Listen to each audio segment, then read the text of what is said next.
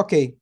O ciclo que eu quero começar com vocês hoje, vamos fazer, se Deus quiser, às terças-feiras, é um ciclo sobre algo extremamente pertinente, importante, se não a coisa mais importante que a gente deve estar ou deveria estar conversando. E o tema é, na verdade, o intuito de toda a criação do mundo, que é a era de Mashiach. A era de Mashiach é uma das coisas, talvez, mais importantes da gente falar e que menos se entende. E quando a gente fala de Mashiach, pelo menos para a maioria das pessoas, parece mais como um conto de fada, parece mais um sonho do que algo que realmente possa vir e vai acontecer e muito brevemente.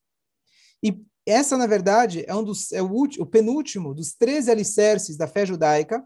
Então, tão importante quanto acreditar num único Deus, acreditar que a Torá é dos céus, acreditar em profecia, acreditar que existe um mundo vindouro, acreditar que nós temos o livre-arbítrio e Deus ele traz recompensa e Deus nos livre o contrário.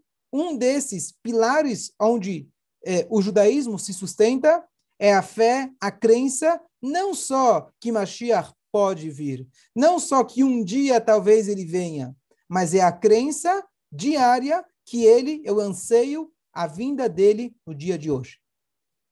Então, quando eu falo para alguém, você acredita em Deus? Bom, para muitos é muito fácil dizer sim. Você consegue ter um debate sobre o assunto. Você fala, olha, vamos olhar na natureza, vamos ver o ser humano, olhar as plantas, as flores, qualquer coisa que você pegar da natureza, você fazer um zoom para dentro, você vai ver que tem algo fantástico. Bom, Deus está aí, está fácil. A Torá é divina? Bom, vamos estudar um pouco da Torá. Você começa a estudar, você vê, não tem como negar.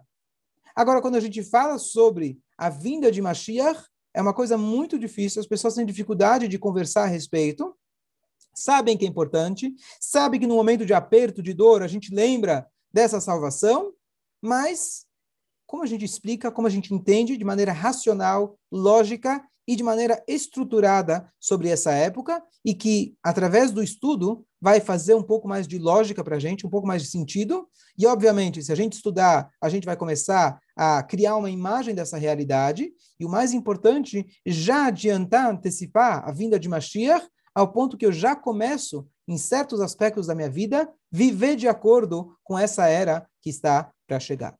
Então, esse é o tema que eu quero abordar com você. Então, como já surgiram algumas dúvidas, então vou só repetir uma delas entre as várias perguntas. Bom, se Mashiach é um resultado do, do, daquilo que a gente fez, ou como você falou, um prêmio, uma recompensa, a gente precisa merecer. Então, se a gente for colocar na balança é, o nosso merecimento, vamos olhar de forma geral, a humanidade, será que a gente está mais para um lado ou para o outro? Será que hoje a gente está mais perto de Mashiach ou há 100 anos atrás? Como que a gente faz esse cálculo? Então, essa é uma pergunta que vamos abordar e é uma pergunta super importante. Eu vou ter que segurar você, Elvio, para ficar aqui nos próximos, nas próximas sessões, tá? Mesmo canal, semana que vem. Cada semana a gente vai se adiantando um pouco. Eu espero que na semana que vem ele já chegue. Mas só para não deixar a pergunta, é, você ficar com a pergunta da semana que vem, uma palavra apenas é que é, a, o julgamento divino não é da maneira que a gente calcula não necessariamente ele é quantitativo. Ele muitas vezes é qualitativo. Isso, inclusive, é um julgamento não apenas em relação a Mashiach, o julgamento coletivo de toda a humanidade, de toda a história, mas o julgamento individual, diário que Deus faz, o julgamento de Rosh Hashanah Yom Kippur que Deus faz, não necessariamente é por número de mitzvot ou por dias que eu fiz. Às vezes, um mérito ele é tão grande que ele vale muito mais do que muitas outras coisas erradas que a gente fez. Então, de forma geral, o cálculo, o cálculo é, não é quantitativo. Ponto número dois, o bem se acumula, o mal se anula. Ou seja, nós acumulamos todos os bens espirituais de todas as gerações passadas. O mal, ele se perde. O mal, ele não se sustenta. Então, as coisas erradas que estão lá para trás ficaram lá para trás. Então, hoje, nós já estamos aqui com uma carga positiva muito grande. O que cabe, na verdade, o que a gente vai explorar é: bom, isso aí parece muita teoria. Vamos olhar na prática, sejamos honestos. Será que o mundo está para Mashiach ou não está para Mashiach? Tudo bem, o cálculo divino não divino. Será que isso aqui vai acontecer logo? Não está parecendo que o mundo vai virar tudo bom, tudo de bom de hoje para amanhã. Essa aqui é a pergunta que a gente vai é, se aprofundar um pouco mais. Então, vamos lá. E o Jairo perguntou como que a gente pode racionalizar né, uma coisa tão difícil, uma coisa tão é, ligada à crença. Então vamos lá. Eu ouvi recentemente um shiur do Rabino Manis Friedman. Ele é, na verdade, é o rabino mais ouvido de todo o YouTube. Então, você colocar rabino, vai aparecer. Ele é o rabino mais ouvido de todo o YouTube. Vale a pena, quem não conhece, Manis Friedman. Mesmo se você entende um pouco de inglês, a velocidade que ele fala é muito lenta. Então, dá para ouvir, dá para entender. E é uma pessoa fantástica, um grande, grande rabino. Ele... Vale a pena escutar. Teve uma palestra dele que o Rabino Dudu. Perdão, você tem o telefone. Então, esse Rabino Manis Friedman, um dos shurim, dos vários que eu escuto, ele é, falou o seguinte: Mashiach, ele é algo que é um must be ou um may be. Must be, em inglês, é algo que tem que, que acontecer. Maybe é algo que pode acontecer. Então, esse era o tema do shiur que ele falou é algo que é necessariamente vai acontecer ou é um maybe, talvez vai acontecer. Claro, se a gente for responder de forma simples, claro que vai acontecer. Tá, tá a promessa está lá. Mas o maybe que ele diz é o seguinte: quando a gente começa a falar em milagres, quando a gente começa a falar de um mundo maravilhoso, será que é isso vai acontecer? Que vai, vai acontecer de fato? Então, por exemplo, se a gente começa apenas a imaginar o que pode acontecer quando Mashiach chegar, pode ser ficção ou infantilidade. O que nós precisamos entender é o que de fato vai acontecer. Deixa eu explicar. A gente está num momento de pandemia. Vamos pegar anos atrás, 70 e poucos anos atrás, estão lá, Deus nos livre, no Holocausto, Segunda Guerra Mundial. O que, que a pessoa está rezando? Eu lembro o Pesach passado, véspera de Pesach eu recebi um WhatsApp que dizia: estão todos os aeroportos parados. O mundo inteiro está focado numa única coisa só. Vamos pegar agora todos os aviões e ir para Israel. Só falta a Mashiach chegar, tá aí, tá fácil. Ou seja, a gente enxerga a Mashiach como aquele que vai resolver todos os nossos problemas. Eu tenho uma dor de cabeça, bom, Mashiach está chegando. Eu estou com um tsures global, Mashiach está chegando. Isso tudo é um maybe. Isso tudo é um talvez. Porque quando eu falo que não vai ter guerra, isso é um cessar-fogo. Quando eu falo que não vai ter doença, isso a gente está dizendo que a pessoa está vivendo sem estar doente. Havia um sonho de que quando, por exemplo, surgiu a ciência, bom, agora a ciência explica tudo. Agora que nós temos a ciência, somos seres humanos completos. Isso aconteceu? Não. Quando acabou, a, vamos pegar assim, acabou o comunismo. Bom, se a gente conseguir fazer o capitalismo, aí a gente está resolvido. Resolveu? Se a gente fizer uma democracia, aí está tudo resolvido. Está resolvido? Ou seja, a gente, se a gente colocar nessa escala ciência, capitalismo, ou quem acreditou no comunismo, ou quem acreditou em qualquer outra promessa que a humanidade, ao longo da história, trouxe para a gente, Mashiach entra em mais uma delas. Bom, talvez o capitalismo não foi a melhor coisa, talvez a, a, a, a, a democracia não é a melhor solução, então Mashiach vai trazer mais uma que vai solucionar. Se Mashiach entrar nessa mesma categoria, nessa mesma fila, então, Mashiach é um maybe. Mashiach é algo possível. Mashiach é algo imaginatório. Mashiach é algo que a gente pode colocar no grupo de ficção. O que, que é o must be? O que é aquilo que vai acontecer? O que vai acontecer é o propósito divino.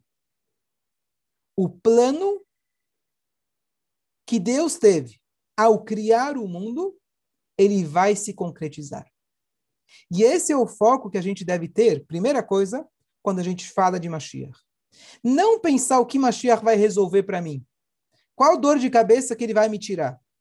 Porque se eu for nesse pensamento, eu já perdi todo o conceito do que é Mashiach. Então, por exemplo, se eu falo que, Baruch Hashem, vivemos numa época onde, de forma geral, não temos guerras. Estamos muito melhor que anos atrás. Sim, tem guerra aqui, guerra ali, gente morrendo, sim. Mas, de forma geral, grande, a maioria dos países no mundo vivem com conforto, vivem com abundância, especialmente comparando com as últimas décadas, as últimas gerações. Bom, então tá bom. Estamos vivendo em paz. Então Mashiach já chegou. Pelo menos em parte. Estamos agora super avançados na medicina. Bom, em parte, talvez Mashiach já chegou. Estamos agora super avançados. Baruch Hashem, a fome mundial diminuiu bastante. Então, para aqueles que não têm fome, Mashiach talvez já chegou. Não. Estamos ainda muito distantes dessa realidade. Por quê?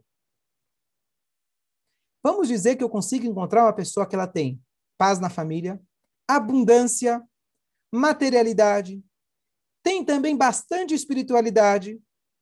Mashiach chegou para ele? A pergunta é: o que eu faço com tudo isso?